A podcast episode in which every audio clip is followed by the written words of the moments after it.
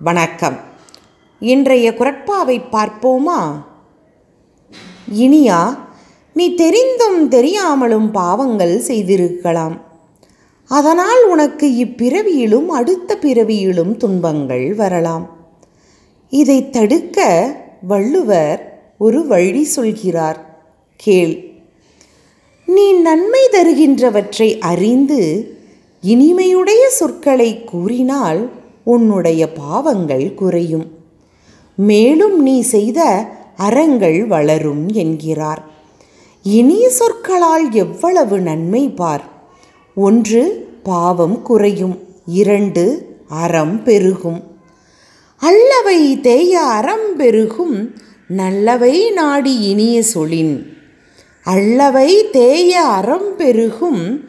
நல்லவை நாடி இனிய சொலின் நன்றி.